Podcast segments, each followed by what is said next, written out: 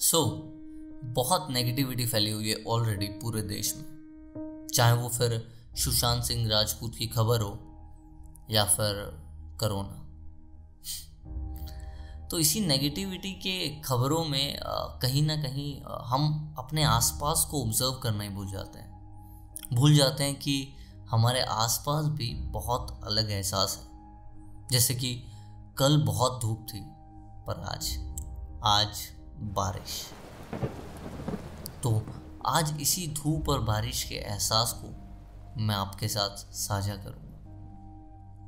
जीना इसी का तो नाम है, जैसे उगता हुआ सूरज बहुत प्यारा लगता है, पर उगने के बाद बहुत चुपता है। पर फिर ढलता हुआ सूरज, मानो जैसे यही सब कुछ हो। इसलिए तो कहते हैं कि जीना इसी का नाम है। जैसे हल्की सी बारिश की बूंदें। मानो जैसे यही सुकून हो।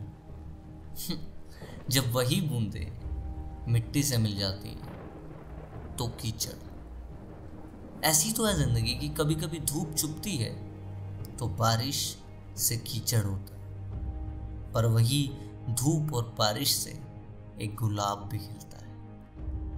अच्छा ऐसा भी तो होता है कि एक हरा भरा पेड़ पतझड़ के मौसम में सूख जाता है। मानो जैसे पतझड़ का मौसम हमारी ज़िंदगी के उस बुरे वक्त की तरह पर यही तो ज़िंदगी की खूबसूरती है ना, कि वक्त के साथ मौसम भी बदलता है और वही सूखा पेड़ फिर हरा भरा हो जाता है।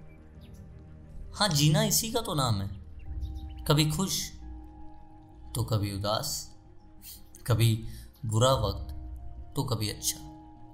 बात बस इतनी सी है कि बुरा ना हो तो अच्छा समझ नहीं आएगा और अच्छा ना हो तो बुरा समझ नहीं आएगा। यही तो जीना है, यही तो ज़िंदगी है। और हाँ जीना इसी का नाम। तो अच्छा और बुरा वक्त चलता रहेगा, पर ज़रूरी पता है क्या? चलना। शुक्रिया। जय हिंद। जय भारत।